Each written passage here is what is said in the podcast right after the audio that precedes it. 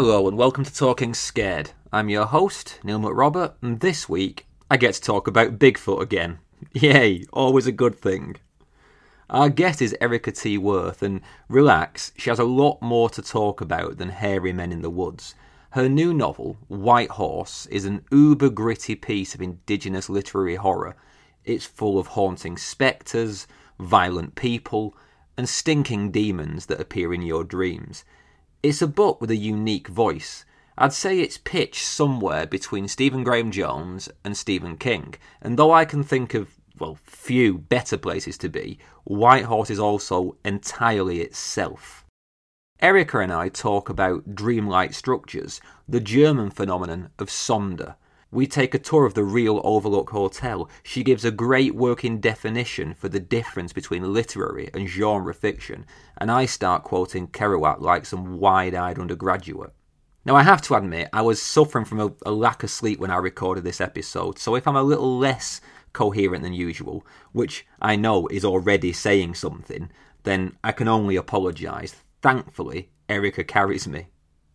Quick note for those who don't yet know, you can get more bonus content from Talking Scared by signing up for Patreon.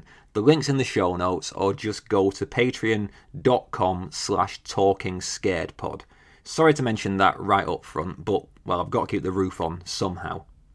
But now, Follow me into a dimly lit bar somewhere under a dark Colorado sky.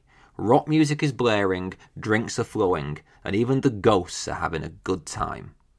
Let's talk scared.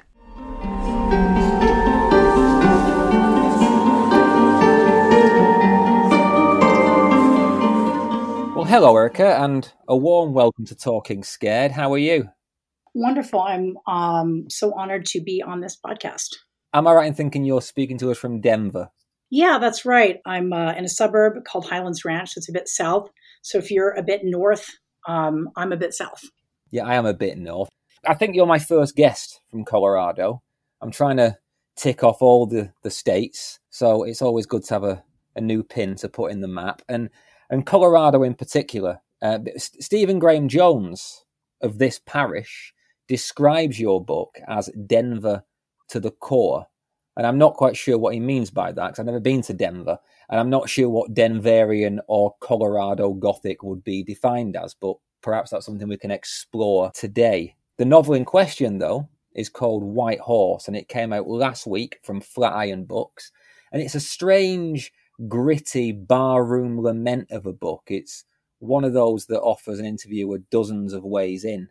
And I think it's always best to start with an introduction. So, can you tell us, in your own words, a little bit about White Horse? Yeah. Um, in, in short, it's uh, indigenous literary horror. Um, and in long, it's uh, basically it's about a woman named Carrie, and she's a urban Indian, a long line of urban Indians. Um, she loves heavy metal. She loves horror, both uh, you know fiction and film, and specifically Dave Mustaine and Stephen King.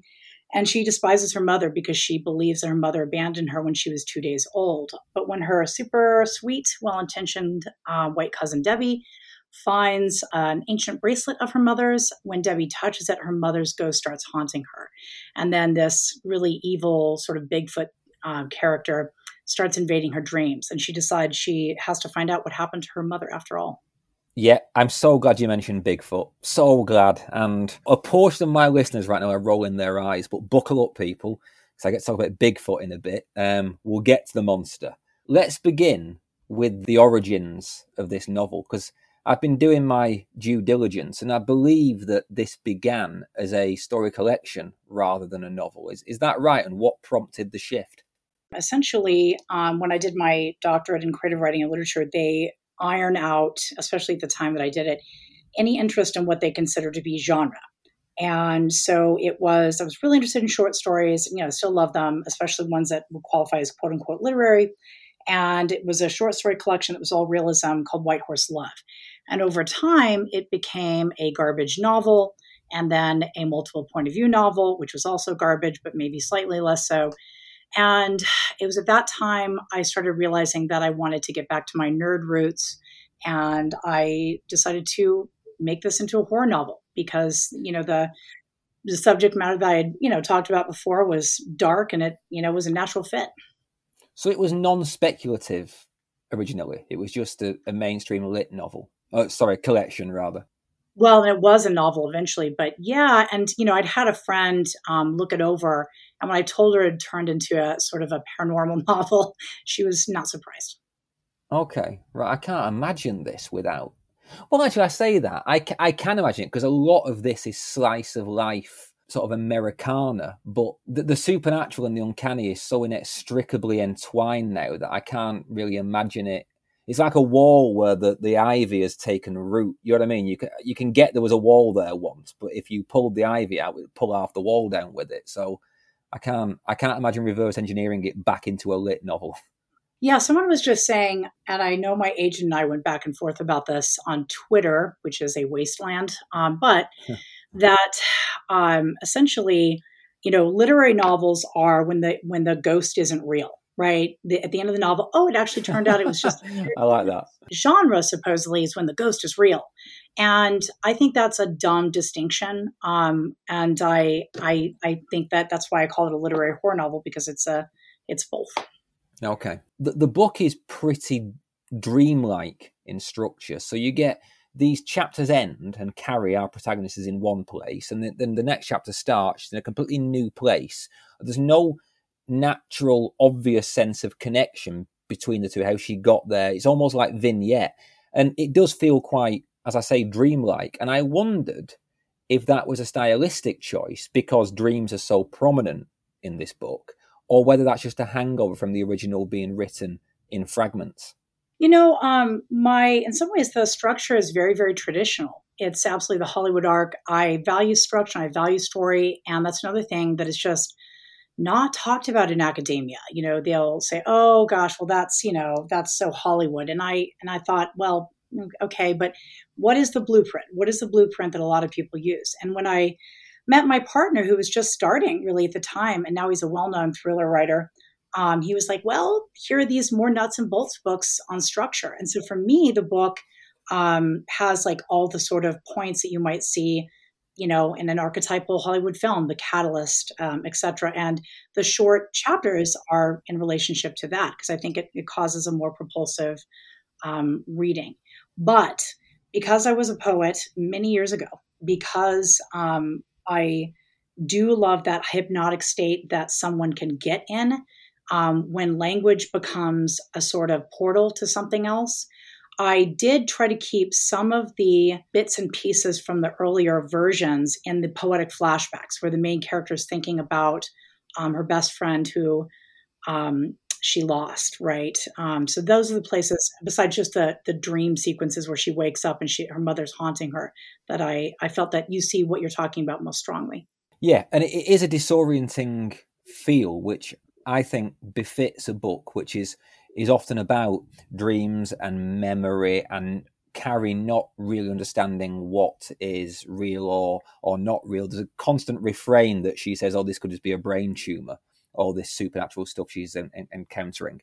Um, but that disorientation, as I say, ties into the dream thing, and I have to ask a question. I was going to, I was kind of shying away from the, this a bit because who needs to reopen this kind of vipers? I know you follow me on Twitter, and I, I do wonder how you responded a few weeks ago. Knowing this interview was happening and knowing what your book contains, I'd, I hadn't read it at the time. I wonder how you responded at how you felt when I went on my thing about hating dream sequences. yeah, I, uh, you know, I was like, oh my gosh, all these writers who responded. Um, I was like, oh, you guys are so insecure. It's clearly about me. Um, um, I'm a, like I said, I've been a creative writing professor for over 15 years, and my students, they're great, but they they'll choose to be lazy, and I understand they've got a lot on their plates, but they just sort of think, oh, I'm very clever, and I'm going to end this with, um, you know, um, it was all a dream. So I understand the the urge away from it. I think the problem with being right, like a sort of public critic, is you either accept that you're the bad guy and you're like, yeah, I'm the bad guy, or you just you know, shut up except for the podcast and the articles, right? and if you'll see, that's why a lot of times I don't tweet anything personal anymore for a variety of uh-huh. reasons. Um, but yeah, I I did sort of, you know, you're the first uh, person I I said to Flatiron, like, please reach out to Neil. He's he's rad. He's provided me really an education on contemporary horror writers, and I've read just about everybody he's recommended, and that his uh, the folks he's hosted has recommended. And then, you know, I'd listen to a podcast of yours where you'd have this incredibly friendly interview, and at the end, you were like, "Well, though our conversation was lovely, I did feel as if burning his book in a pit of vipers and throwing it into a lava pit would be suitable. So I was like, well, I've asked for this. ah, Jeff Vandermeer. yeah, that's. Uh, I'm assuming that's the one you're responding. You're referring to. I, uh, me and Jeff Vandermeer's hummingbird salamander did not get along. Um, no, I can I can put your mind at rest. I was not making my anti-dream sequence comment in relation to White Horse. I hadn't read White Horse at the time, and White Horse gets a pass for two reasons. One, it's about dreams. Like the monster very much exists in a dream space, and and actually you do a, a pretty good job of getting across that genuine sense of uncanny and illogic that that occurs in dreams. Uh, there's a great dream sequence on a roller coaster where someone gets their neck chewed open um, in the middle of the the big drop, and that's felt like a dream. It felt like the kind of weird shit that goes down that you can't really explain. Um, I, I will take this moment to just elaborate a little bit on dream sequences whilst I've got the chance, if you'll indulge me. I, I don't hate them all, and I don't think that dream sequences ruin books. I basically just think that in most books, dream sequences are the weakest part. That's my take on it, basically, because it's very, very difficult to get across that sort of inchoate nature of dream imagery. Um, and the book actually that prompted that comment was one of my favorite books of the year, uh, The Hollow Kind by Andy Davidson, which I adored that book, but that was the one that prompted it. So, so yeah, you, you get a pass, Erika. This one uses dreams pretty well. Sweet. Going back to this whole thing about changes from the original to the current form, I also understand that whereas it is a traditional native bracelet that kicks off Carrie's journey in the novel, in the stories it was a, a letter. Is that right? Oh, originally, yeah. And it was just a boring trope. And uh, I was watching Lovecraft Country and I realized how fun those objects of mystery, those physical objects of mystery that mm-hmm. led from one plot point to another were. And I was like, you know, this is just a dumb trope. I don't I don't want it. Yeah, because letters are far more mundane. You know, letters foretelling secrets in, in gothic and horror are ten a penny. Um, the bracelet's much cooler. I did wonder, does that switch from letter to jewelry represent a more general prominence of Native, Native American culture in your novel? You know, I think a lot of the reason why I never wrote what what I'm writing now is because the way in which Native American literature it was always literary, and it was always utilized um, for here is this authentic moment in Native culture, and that just made me really uncomfortable. I'm one person. I'm urban. I'm a you know, three, you know, descended from three different tribes. I grew up with even different tribes, Dene and Lakota. And, you know, even though urban Indian culture is its own thing, I don't feel like my art is here to just display culture. Um, mm-hmm. If they want that, they should read a book, right? So part of what I didn't like is the way in which magical realism, which you know originated as something in Latin America and described Latin American novelists like Marquez, was sort of utilized to be like, look, look at these charming people who believe these charming things. Hmm. and so I really hated that that stuff. And I I was gritty realism. That was it. Um, but what happened eventually was my indigenous brother from another mother, right, Stephen Graham Jones, who had a extremely similar trajectory, even though were, we are wildly different writers. Um, you know, took that turn into horror, and it I had this conversation with him when I was picking up a class somewhere and I said, "You know, Stephen, what's a what's a book that you would recommend um, that you think is sharp, that's definitely literary, but also horror?" Because I had seen him just take this turn, and he was like, "You know, it's experimental film." And that kind of started my journey. I was like, you know, there's a way, if I just do horror and I'm not doing magical realism, I hope that the bracelet can just be magical and it can signify some things about Carrie and her ethnic background without being like this charming moment of like authenticity. Yeah, I, I get that. I get that entirely. At the same time, so much of White Horse seemed to me to be focused on Carrie's kind of sense of belonging or unbelonging. Um, she's identified and self identifies, as I think you do, as an urban Indian.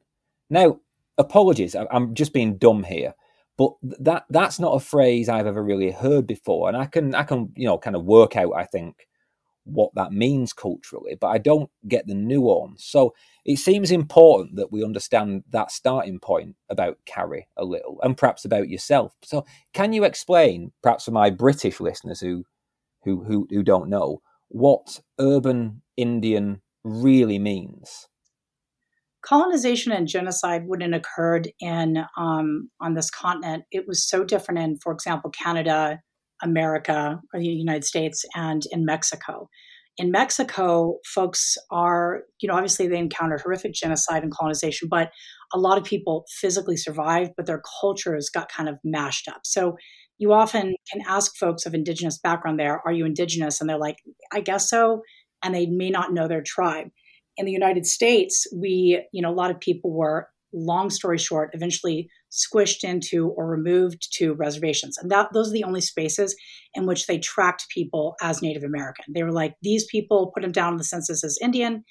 Now, otherwise, unless they're visibly black, which a lot of us are, I am of black descent as well, put them down as as white. Um, in Canada, they tracked urban Indians just as as much as they tracked folks on the on the reserves.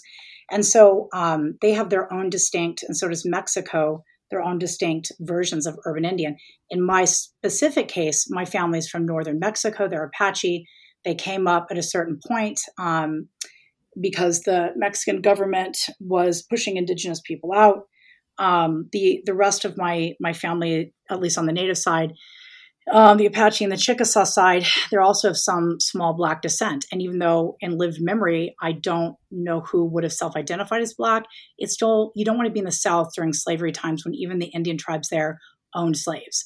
So they were free, they left, they both met in Texas. And the cultures that arose in Houston at the time, then subsequently Minneapolis, Chicago, they started to kind of coalesce around Native American church, which is a mix of Mexican Indian, Lakota, Dene, and sometimes Christian, depending where you're from.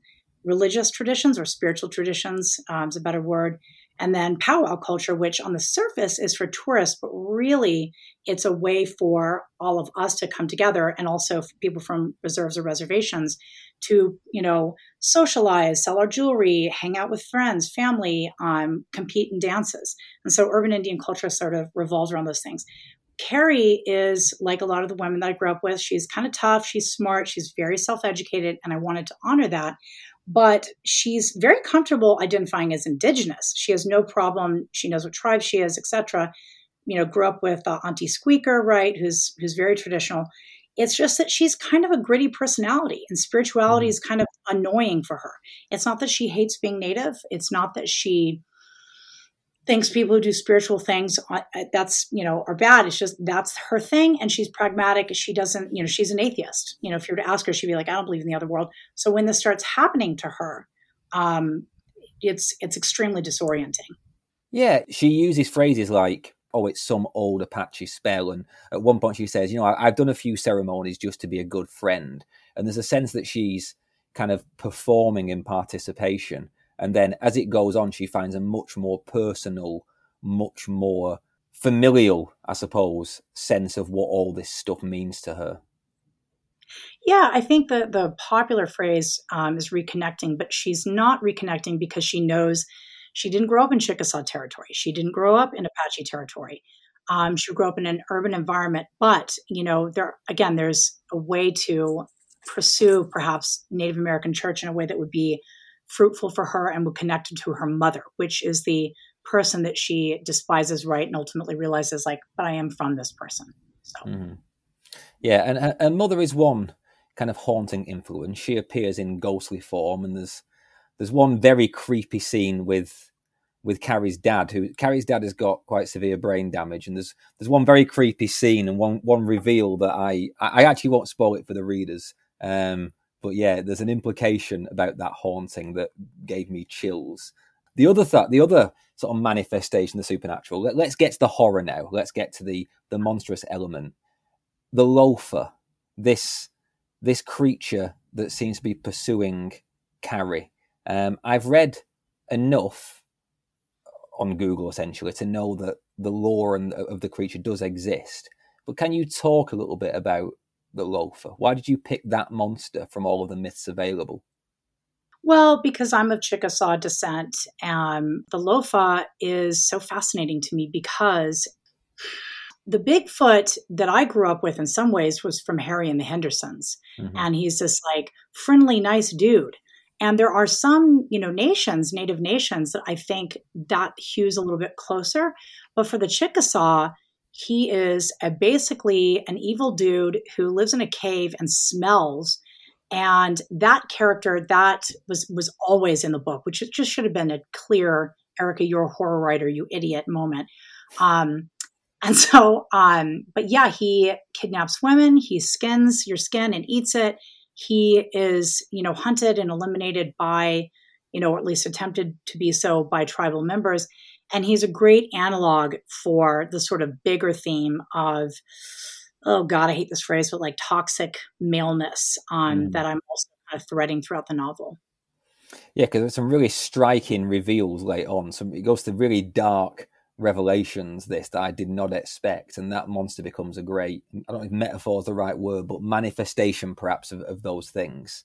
But you know this this aspect of how it kind of invades Carrie's dreams is that your invention or is that part of the lore? You know what? That's basically my invention for two reasons. Like, I don't want to generalize, but largely speaking, most native nations historically had some sense that maybe the other world could be touched via a dream. Um, and secondly, you know, it's just, it's fun and it's cool and it's a way to, you know, before I had so much like, like in the earlier versions, moments in which like there was just so much talking in a room. And I wanted to pull that into action in a way that was meaningful and fun and fearful, which was something I had to work on. And so I think dreams um, that you wake up from and there's something in your room definitely was something I wanted to, to, you know, master or at least get to in the novel. Yeah, I mean, as you you will know yourself as a as a long term listener to this show that I have my issues with sleep and with with things that attack you in the night. And yeah, when and I've I've, I've had real difficulty sleeping this week. Real. So I was when I opened, it, I was like, oh no, what am I going to have to put myself through? But I managed to escape without too much terror um, on that part, thankfully. Before we move on from the Lofa, I've got to ask one of my self indulgent questions. I haven't mentioned Bigfoot on this show since Joe Lansdale told me his cousin was a Bigfoot hunter back in June. And, and you brought it up, so here goes. Like, as you've mentioned, and as I've read, this creature, the Lofa, is often treated as in a kind of indigenous version of Bigfoot. Now, when I say treated, I mean that kind of white people come along and, and kind of use these stories as evidence for the latter day Bigfoot. And I wonder, basically, in a, in a fun way, you know, what are your thoughts on that? What are your thoughts on Bigfoot, living in the part part of the country that you do? Uh, but more serious, I suppose, what are your thoughts on the way that native legends are used to sort of backfill that mystery? I ask because it's a particular fascination of mine. Well, I think it's not an indigenous version of Bigfoot. It Bigfoot is indigenous. I don't think he has any origin point outside of indigenous stories. I, I, I would, although if there were some some analogs, that'd be interesting. Um, and that's always interesting because you see. The other day, I was at a conference, and this this lady had a tie with her Bigfoots on it, and she was a Bigfoot writer. And then I look, and there's this very Fabio style gigantic cutout of a of, of, a sexy Bigfoot man, and this is what she. And I thought that's an that's an interesting fantasy, and I suppose it's appropriation. But the other part of me, when it comes to appropriation, is glad that it's gotten into American and global consciousness so much that we don't even know its origin points. Um, and we can get back to them in specific ways. But it means that things survived and they penetrated into the culture. And I kind of love that in a way. See, that's a fascinating inversion of what I thought because my take was always that the appropriation wasn't taking Bigfoot, is that it was taking indigenous lore to support the, you know, this is a strange phrase, but the white idea of Bigfoot. I never thought of it as the way around. I never thought of it as that's where the roots were. Does that does that make sense? I thought of Bigfoot as very much a kind of contemporary American experience that we then went searching for this lore to kind of contort into a apparatus to support it all. I kind of love that Americans go running around hunting Bigfoot, like, and not to kill him, but because they want to believe in magic and the magic that exists oh. existed before their ancestors got here. That's just such a weird American thing. And uh, like I said, I think appropriation is what it is, right? And I'm honestly not so upset as long as native writers are, you know, out there writing and thriving. Like that's what matters to me is there's more than one native person who's like the check mark and the most authentic or whatever. Mm-hmm. Um, that there's a bunch of us doing it. Um, but yeah, I kind of I love that that you know, like I said, people just sort of run around and make movies about him, and he kind of lives in that way. And I want to believe that, like I said, with my book and others, we're leading everyone, including Native people, Native audiences, back to these more specific references, even if there's a ton of imagination and poetic license. Yeah, yeah, I, I just love it all. I just I don't know why my imagination just takes flight, and the more historical the reference, the better. They're the ones that really fascinate me. Not not you know, Joe Bloggs went walking through the Oregonian woods in 2008 and heard a whistle. I love the stuff from back in the day. But so we've talked about bracelets, and we talked about Bigfoot, right? Another side of heritage, of course, is place, and this is more broadly speaking. So let's go back to that Stephen Graham Jones quote. Oh, I've known him for 20 years, and um, he's it's it's he's such a, a character because you know he kind of looks like there should be a wind machine on him, but if you meet him, he's like, I like comic books, they're cool. You know, he's like. and I just love that about him. And his wife is super cool, and I just, you know, he's great. But yeah, he blurbed um, a book of mine earlier on, Buckskin Cocaine is what it was called, and it was a collection of short stories. So even though, of course, I wanted him to blur, I mean, he's you know fabulously successful. You know, um, he was the first person I reached out to because you know I've known him for so long. Mm, yeah, I mean, quite aside from friendship, just his star is so ascendant that getting him on the front of anyone's book, I think, is just a real kind of you know. It, there's a lot of kudos in that, um, and there are obvious affinities between your work as well in in terms of the grittiness that you keep talking about. That you can feel that very much in in both. But this quote, Stephen said of your book, it's metal to the end, it's Denver to the core, and it's native without trying. So we've dealt with the latter of those three points. Let's go with the second. Let's start with Denver. What what does it mean to be Denver to the core, especially in horror terms? You know, I'm from this area. I grew up um, in between two small towns um, west of Denver um, in the mountains. Um, I went to school in Idaho Springs, where Carrie um, went to school. I spent most of my my childhood there, and my parents were from like very working class backgrounds. They had gotten four year degrees, um, eked out what you could call middle class existence, except that my dad blew all of our money. So we lived in a nice house, you know, that wasn't updated. Um, and I went to school in a very, very working class area which was super rugged and um, was a mix of Native folks, um, primarily working class white folks, Latinx, Latinx natives, and you know just a handful of Black folks that were like, "Get get me out of here as soon as hmm. possible." Um, and the commonality was absolutely the mullet. Um, but Denver was never far away, and Denver is where I live now. And what's going on in Denver and the outlying areas is that it's you know old Denver is dying. It is an incredibly expensive place to live, a place where everyone wants to live. And so all of the parts of my childhood are either gone or going away. The White Horse, which is an Indian bar in Denver, um, was sold as I was selling my novel. And they will certainly plow it plow over it and put condos up. There is no way. That Indian bar has been there, I think it's 50 years. It might be 60. Um, it changed hands at one point, I think in the 60s or 70s. And I met the the last owner and I we would hang out, my boyfriend and I, the White Horse and drink a few Budweisers. It was empty. But all the places, Lakeside, all of these um, places are dying in Denver. And so in some ways the the book is an homage to old Denver, which, if you're from this area or you're from a similar area, you understand like these things that were so integral to your identity, that are so locked into your memories, are just gone or going.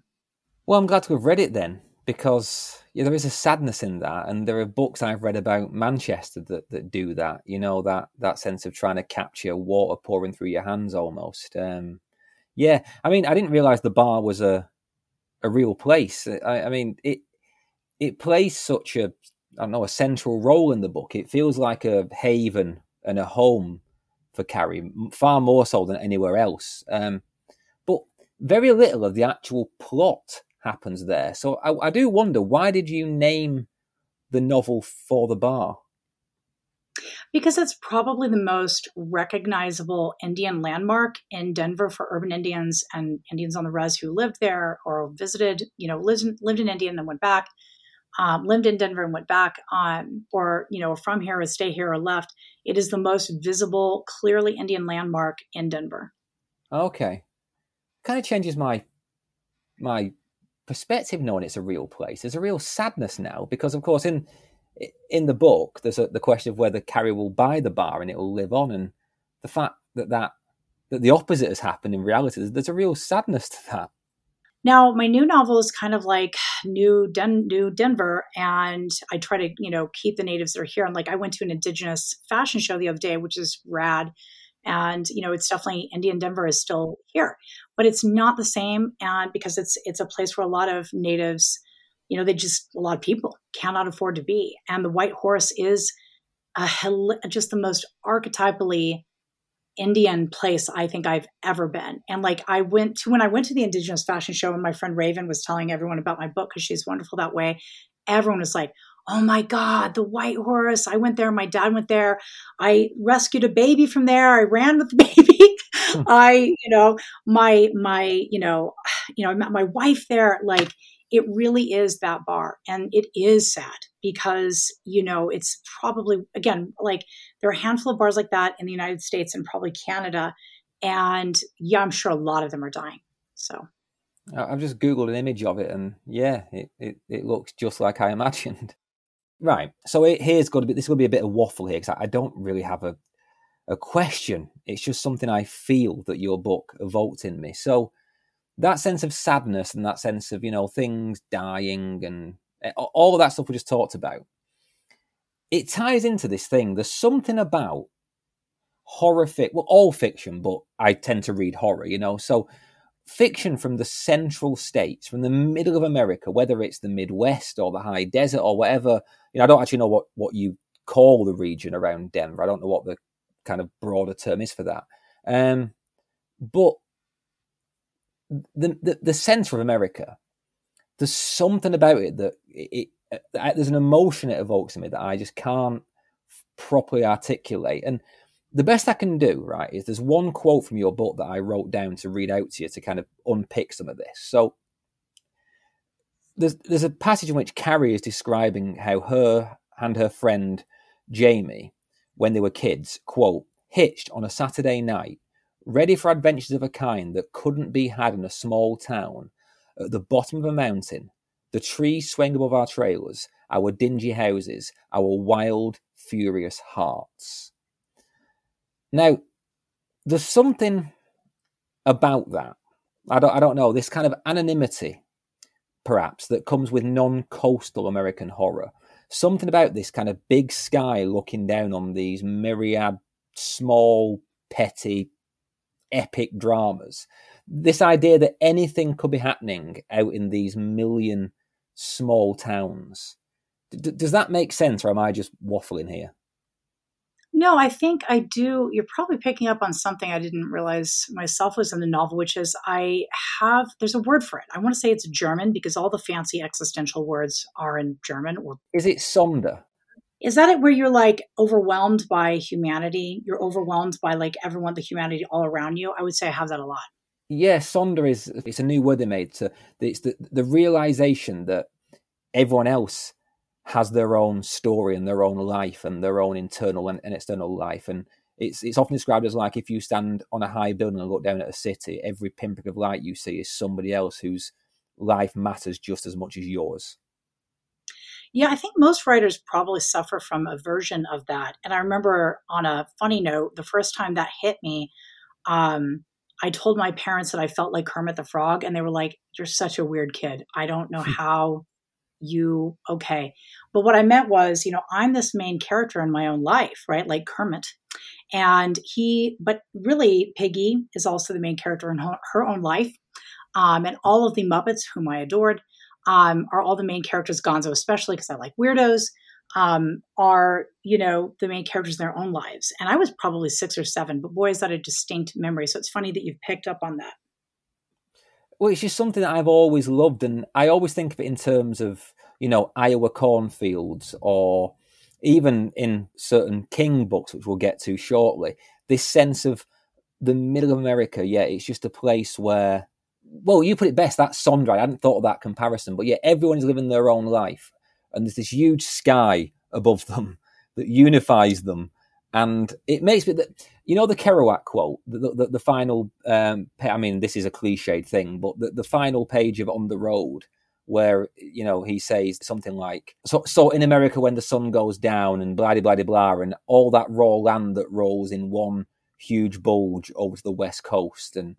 And all that road and all the people dreaming in the immensity of it. And in Iowa, I know that children must be crying, something like that. I don't know. It's like it's this sense that if you stand on the coast, either coast, and just look away, turn your back to the sea and look, just the the, the, the sense of all the life between you and the other ocean. It, it's something that has always fascinated me. And and that quote I read of your book, I don't even know why, but it spoke to me of that. Yeah, Denver is a funny place. It's like where the mid Midwest meets the mountains. And so for a long time, it probably did sort of live in that in between space. And mm. now it's become its own like little cultural thing. But yeah, Kerouac, you know, it's funny because I love the beats, even though Kerouac certainly was a douchebag at hmm. many turns. But he, when he when he hits a line right, he hits it right and you can see you know why people love him and why I love them. I especially love Burroughs and uh, Allen Ginsberg. You know. Yeah, I do know in in that quote I read at one point he just randomly says, "And don't you know that God is Pooh Bear?" And that's the bit where you know the mescalines really hit. Uh, but but yeah, no, sorry.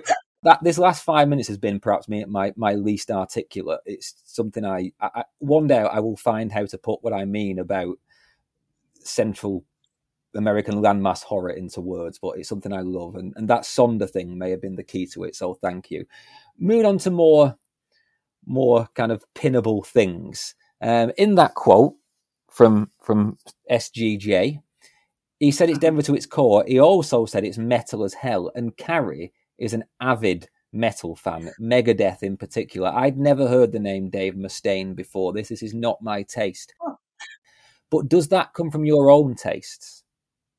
You know, when I was a kid, um, I love. I was an indie kid and then a hip hop kid, and metal was all around me. A lot of working class natives, whether on the res or urban, working class white folks, Latinx folks, who especially who live in those small towns or more grittier parts of the city, they love metal, and it was everywhere. And I remember just being so annoyed with it, and then um, just like you know that, like yeah, cool, you know, like that stuff.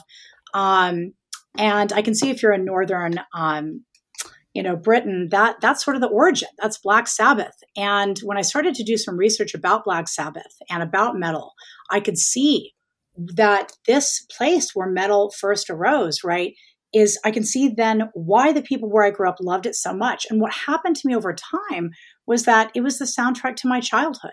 And even though I'm kind of a Pearl Jam guy um, or an MC Solaar guy, I have to say when I listen to Metallica and Megadeth or Of Feather and Bone, even, which is a local um, semi indigenous band, um, I can see why people like it. It's rugged, it's mean, it, it fills something inside you in that way, it mirrors your pain.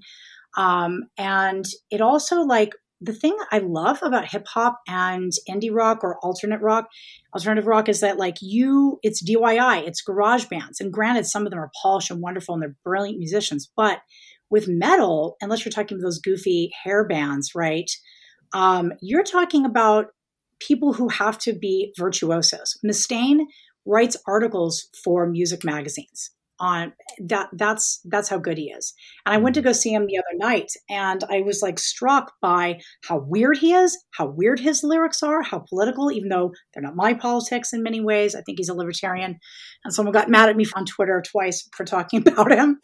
Um, but like these guys that's what a working class person has to have to get out is they have to be a virtuoso to get out. So now i see the appeal now I get it, and and I I do I do enjoy listening to to heavy metal now.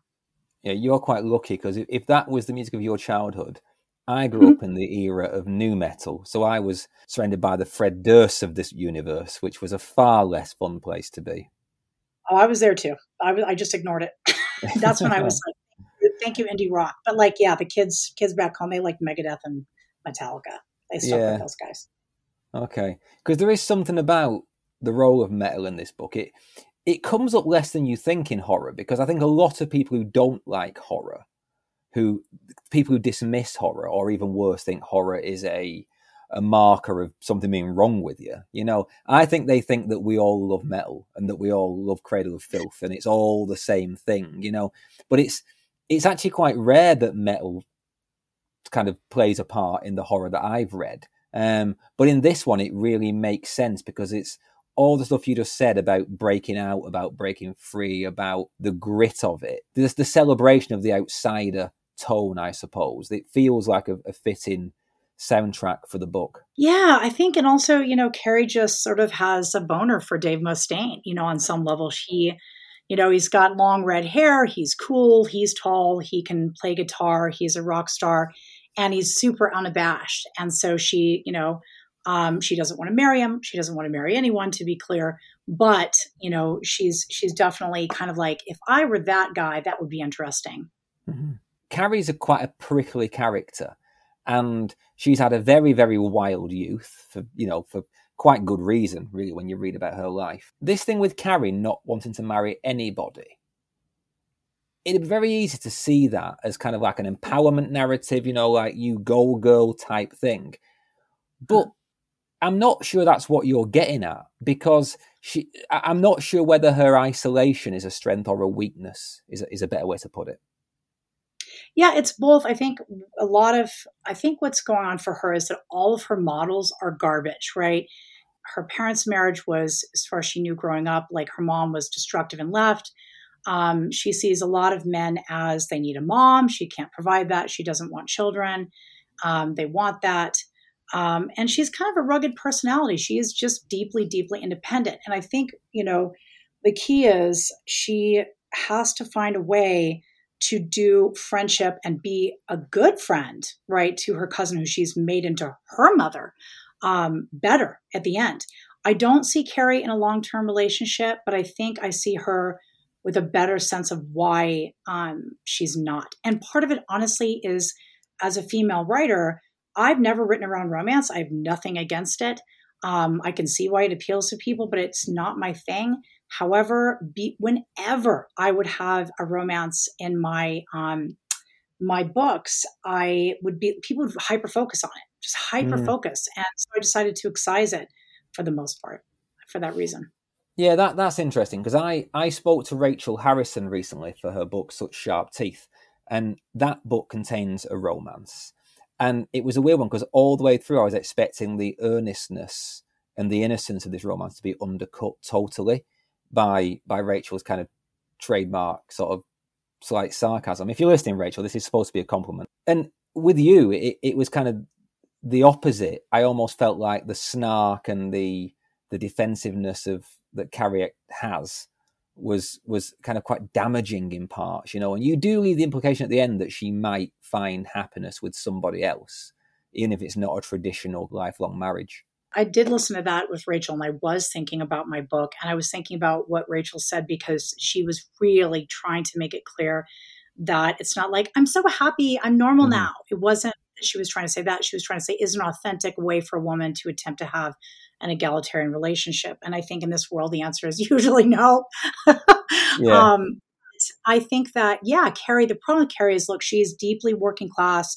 Um, a lot of natives have that kind of sense of humor. You know, they'll tease until people are like, you know, in tears, like my uncles, oh God. And, um, but also she's Gen X. You know, the book is set in two, 2016. She's 35 at the time. So it's kind of like this trifecta of defensiveness and cultural things that she uses to say things that are over the line. In some mm-hmm. ways, though, I did want her to be a female character who who could do that because mm-hmm. men get to do that in books. They get to be cool. They do they get to do the wrong thing.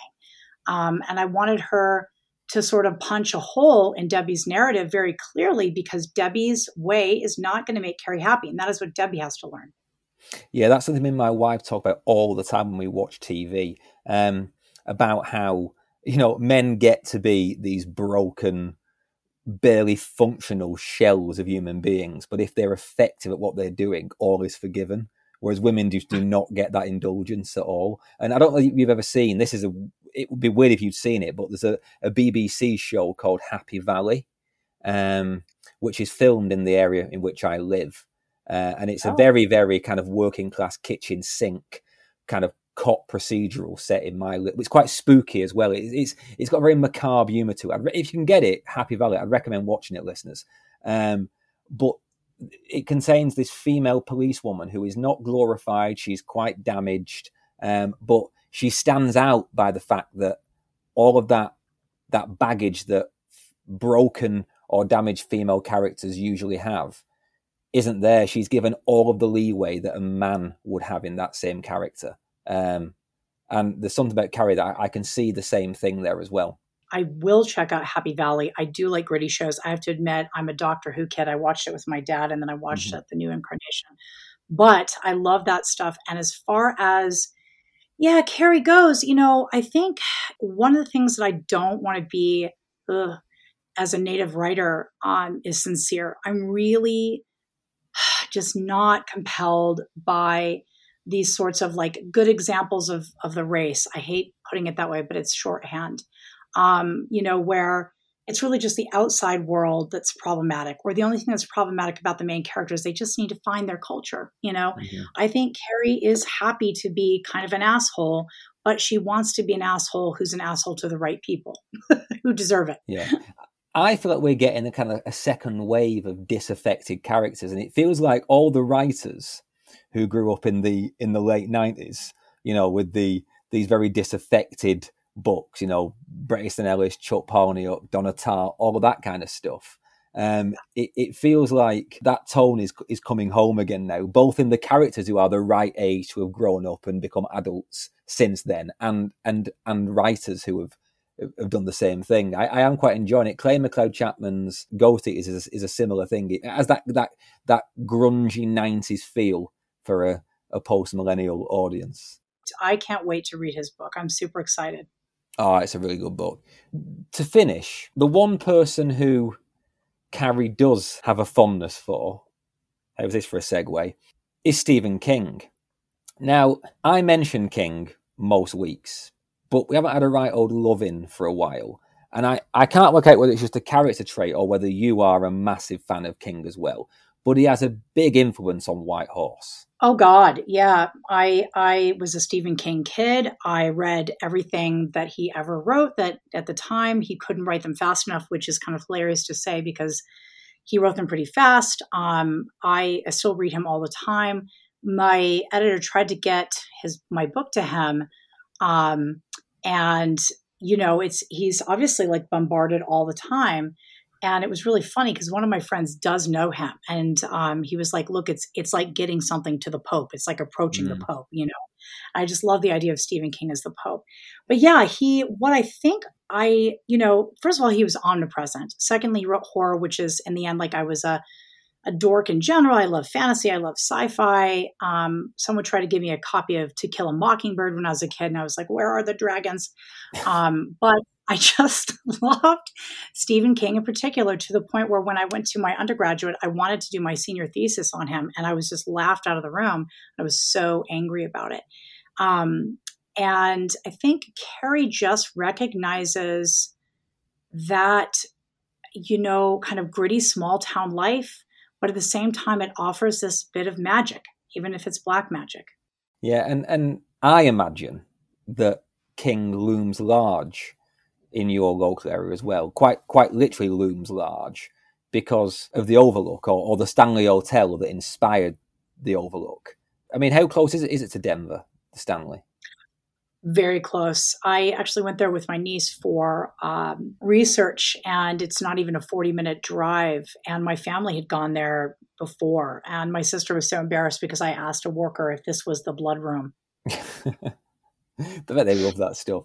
But I mean, there's a whole section of the novel that play, takes place at the Stanley.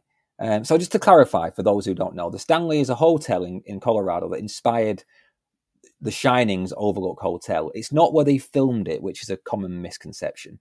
But King stayed there for a night and was inspired to write the story. And as the story goes, he wrote it longhand at a desk because he couldn't sleep. Um, but yeah, you set an entire section um, in the in the Stanley Hotel, where Carrie goes on the tour of the hotel and hears all, all its ghost stories. And i'd as much as I loved that section, because I'm a king, of course I loved it, I did wonder why, because it, it didn't feel essential to the plot that mm-hmm. Carrie went there. Yeah, I think two things. Hilariously, what was filmed there was Dumb and Dumber. Um, but yeah, you know, I think um, I'd worked with a, I was going to work with another editor, and she was trying to help me tie these sections that were so Denver or outlying areas to the plot. Why I I tied that one to the plot, and yeah, I guess it could have been kicked out, was because what I think Carrie learns is that why did she have to go on this journey? Why why why would she have to go to the Stanley Hotel to find an object that helps her to find her mother? And it's because it's part of her mythology this is who she ha- she is. And so I think why she goes to the Stanley is, you know, this is this everything that she's going to find and discover along the way. It has to be authentic to who who she is as a person, and also okay. the Stanley is cool. Hmm. The the other thing about The Shining, of course, is that the film adaptation features commentary on on the Native American genocide. There's a whole section of the documentary Room Two Three Seven that explores that theory. Um, that's a whole trip. Have you seen that film? You know what's odd? In all of my research, you're the second person who's asked, and I haven't, and now I'm looking forward to it. Yeah, it is. It's batshit. For listeners who don't know, it's it's basically like five video essays on the hidden meaning of The Shining, um, the film, not the book, including at one point the the argument that it, The Shining contains proof that Stanley Kubrick helped fake the moon landings. But yeah, there's a and to be fair, it tracks the internal logic tracks. It's bullshit, but it's convincing bullshit. Um, but yeah, there's, there's a whole video essay about how the the fact that the the film, not again, not the book, is all about the Native American genocide. You know, um, going back to your earlier point, I love that King hates Kubrick's version, and you know, it's, it's too arty and uh, you know it's not what i intended but honestly this is just my personal question. This is my personal pet theory. I always wonder if what kubrick did was simplify the female character so that we could feel scared. So king said she has no agency which is probably true although she does at the end right? But part of it is king was an addict at the time and i think seeing kubrick's version of him at that time was awful to see. I think that's why he hates it. Um, that's just my opinion. Um, but as far as that goes, King is King has so many natives, and they're often kind of bad guys. And I know people don't like mm-hmm. that in the native writing world. But look, you know, sometimes the bad guys are better than the good guys um, because natives are often kind of these spiritual advisors, and they're very silly in other people's fiction. So I'll kind of take the bad guy. Um, and I think also King, you know, he grew up in Maine. He might say, look, I, had these to write again, maybe I'd do it differently. But I think that most American writers want, at one point or another, have something to do with natives in their book. My whole game since graduate school has been identify the at least one moment where there's something native in an American's book, because this is our land and our stories, as we talked about with Bigfoot earlier, um, even our languages with certain words like canoe or chipmunk, they they have made their way into the larger culture, and I think that people perhaps creepily sometimes are kind of fascinated by the fact that this is a continent that had gigantic cities, civilizations, an entirely different series of cultures um, really not that long ago, and we are still here. And so I think that's why you see it in King's work. And Carrie, of course, being self educated, not, you know, um, and, and a native person who likes being native but just doesn't want to get into it. Um, cannot help herself in thinking about these things. You know, whether she she keeps going about it, you know, Probably not, especially publicly, but she cannot help it but notice irony. It feels like with this interview, like I've I've been asking you questions that almost feel a bit like I'm baiting you to, to kind of be annoyed. And that, that's really not what I've been doing. But every time I've asked a question, you've just given me a really, really considered, kind of calm, kind of non-bothered answer. It's been it's been a delight. no, not at all. And also I'm Apache, and so we're we're just inherently rageful although i feel like my rage is is turned down pretty low so oh, okay that's good that, i'm glad it wasn't loaded on me now there's apaches who are being mad at me if they're hearing this you know i take it back well i mean we'll close in a second but i will just say i love your theory about king's take on The Shining. I mean, I'm not going to go on again about much. I hate the film. I'm not going to open that kind of worms again. One day I will do a deep dive Patreon explaining quite why I hate the film so much, but that will not be this day. But that's a great theory that he saw himself in Kubrick's Jack Torrance. I like that. The best theory I've heard um, was given to me by Mark Kermode on this show. That uh, Mark Kermode is a very famous British film critic, particularly kind of in cult and horror cinema. Uh, and I interviewed him a while back now about his favorite book to film adaptations, and we both picked um, The Haunting, the Robert Wise version of Shirley Jackson's Haunting of Hill House. And then we moved on to The Shining, and that we both don't like it. And Kermode said to me, and this has stuck with me, that Kubrick is not adapting The Shining. Kubrick is adapting his version of The Haunting of Hill House. And I think that yeah, I can see is that. so true. Yeah, I can see that. I think um, I've actually read that it was Shirley Jackson was also a huge influence for King at the time, so that makes sense so that it would filter yeah. Kubrick. Well, while we're talking about books, um, standard outgoing questions, can you recommend one for the listeners and tell us why? Yeah, you know, I I love all the cool new horror writers like Silvia Moreno-Garcia. Grady Hendrix could basically write a book every three months, and I would just read Grady Hendrix until I was dead, or he was. So it's a good thing he's not doing that. Um, and I love Ring Shout by Pete Djèlí Clark. But the book that I just think – is a great match for horror readers like willing, you know, to stretch their legs uh, because it's dark fantasy. Is Rebecca Roanhorse's Black Sun? It is a you know, like I said, dark fantasy. It sort of takes place in a magical version, an imaginative version of Maya territories and other territories, um, probably thousand years ago, in which time you know these these civilizations were thriving. And on a simplistic level, just walking through these streets and going into a Mayan restaurant is so nostalgic is the wrong word, but so nostalgic for me. And I just want one evening doing that. But on a larger, more plot based level, it's, you know, cleanly written. It's a multiple point of view that's done masterfully. Um, I think she's, it's also just plot bombastic without being, um, you know, silly.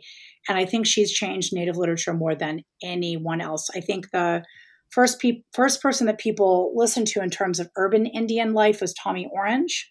Um, that so we're you know going back to our earlier thing, but it's Rebecca Roanhorse, in my opinion, that really is going to has has demarcated the future of Indigenous literature.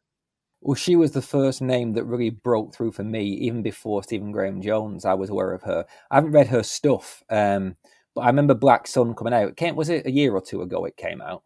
Yes. I try and keep abreast of this stuff. I think there's either a sequel just out or forthcoming, isn't there? Yeah, there's a sequel. It was out a few months ago. I did a conversation with her at a local bookstore. Yep. Okay, well, I definitely need to read that at some point because I, I've, I've, been looking to dive into some kind of immersive fantasy when I get chance. I might I might try and give that a go. He says offering these promises every week. Um, but yeah, thanks for the the recommendation. Um, and my last question, and you know what's coming because you listen, but Erika, what truly scares you? Yeah, it's just such a fun question, and I remember feeling like every time someone gave an answer, being like, "Wow, that's that's interesting. Wow, what would I say?" Um, so you know, little things like needles, I I don't like them. Um, enclosed spaces, I had an MRI like years ago, and it did it to me. I didn't have it before, so thanks MRI. Uh, fascism, more abstractly, um, yes, I'm I'm worried about the world my niece is about to grow up in. Um, but honestly, um, you know, what's interesting is I think in some ways you're asking, like, why do we write why we write?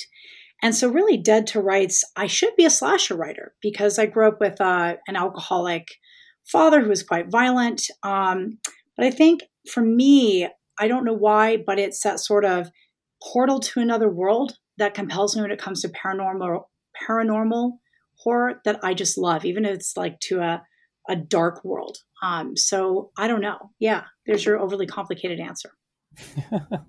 so it should be slashers, but really it's ghosts. Is that what you're telling me? Yeah, yeah. It is the only thing that helps me sleep when I cannot sleep. It is the only thing that distracts me enough from my head.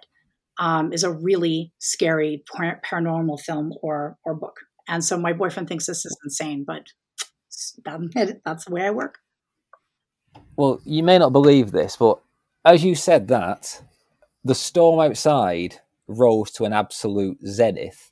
And I'm in my, my house on my own, and the door to my recording room just creaked open in a very kind of movie way. So, yeah, there's that. What a perfect ending. I love it. That's yeah, yeah. indeed, yeah.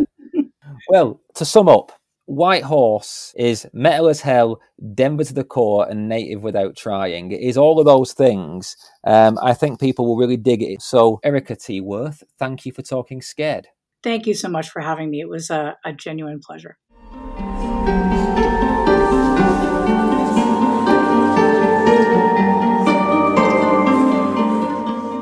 I think Erica must have me mixed up with some other podcaster, some meaner podcaster. I don't think I've ever said anything openly nasty about anyone's book in one of these afterwards. For a long time, I was just far too scared of offending people. And even now, it's a pretty shitty thing to do to invite someone on your show, reap their generosity, and then rip them a new one. Now, we celebrate books here, though on a very few select occasions, I suppose I have struggled.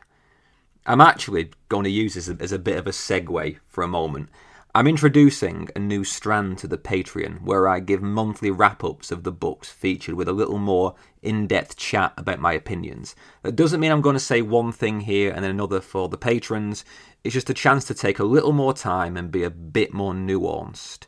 And if you do want to hear those reviews, you can sign up for Patreon. This seems a good time to mention it. A few quid a month gets you a good few hours extra content. You can sign up at patreon.com slash talkingscaredpod or just use the link in the show notes. Good, that's out the way, nice and early. On to less commercial things. Erika has written a hell of a story here. It's raw and tenacious and bleakly funny. The literary side of her writing shines through in those fragmentary chapters, and it has this general tone of disorientation and unease rather than outright set piece terrors. It's not a fright fest of the typical kind, more a unique character study with horror overtones. But they are quite horrible, and the monster is creepy. Oh, and the entire chapter in the Stanley Hotel is a joy.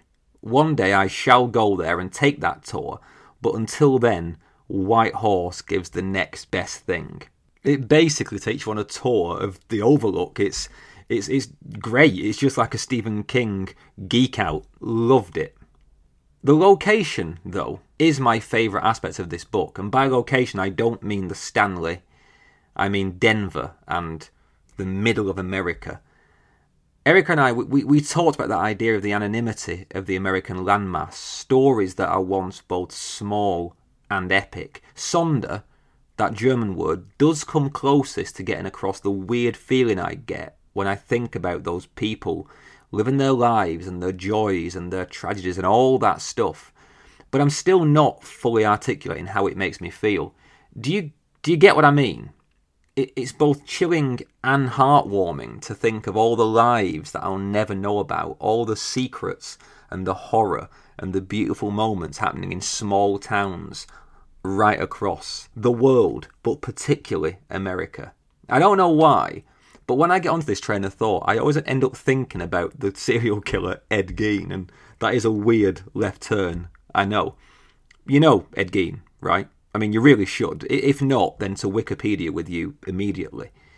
But yeah, the thought of him capering in the moonlight outside his small Wisconsin farm wearing someone else's skin, that's the real American Gothic nightmare right there. That's the secret and the mystery of it.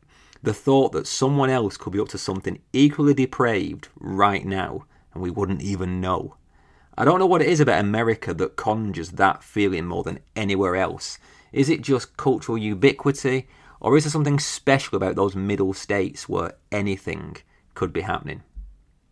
To be clear, to be absolutely clear, this is not me implying that America is full of people who make lampshades out of their relatives though I realise that is how I may have made that sound. I'm just enthralled by the big sky and those furious hearts that Erika wrote about. Right, yeah, that is a bit of a tangent this week. I'll probably quit while I'm ahead. the Twitter meltdown is still ongoing, and well, it's getting funnier by the day. Um, I'm sticking around, and I'm increasingly expecting old Elon to just fuck off sometime soon. But I do realise there is a slow exodus occurring. I'll be there. You can find me on there as well as Instagram at Talk Scared Pod. So come say hello or whatever. Or if you are leaving, drop me a DM with where you're going. We've got to keep this community alive. You can also email me directly at talkingscaredpod at gmail.com and I love to hear from anyone and everyone who has the time to say hi. After all my ramblings about America this week, I'm actually staying closer to home next time when I'll be joined by debut novelist Fiona Barnett and her uber weird slice of woodland sci fi stroke folk horror, The Dark Between the Trees. That's out already, so if you want to prepare, you can read it beforehand. But until then, turn the music up, buy someone a drink, and vote blue like everyone's life depends on it because it does. Read good books, and remember, it's good to be scared.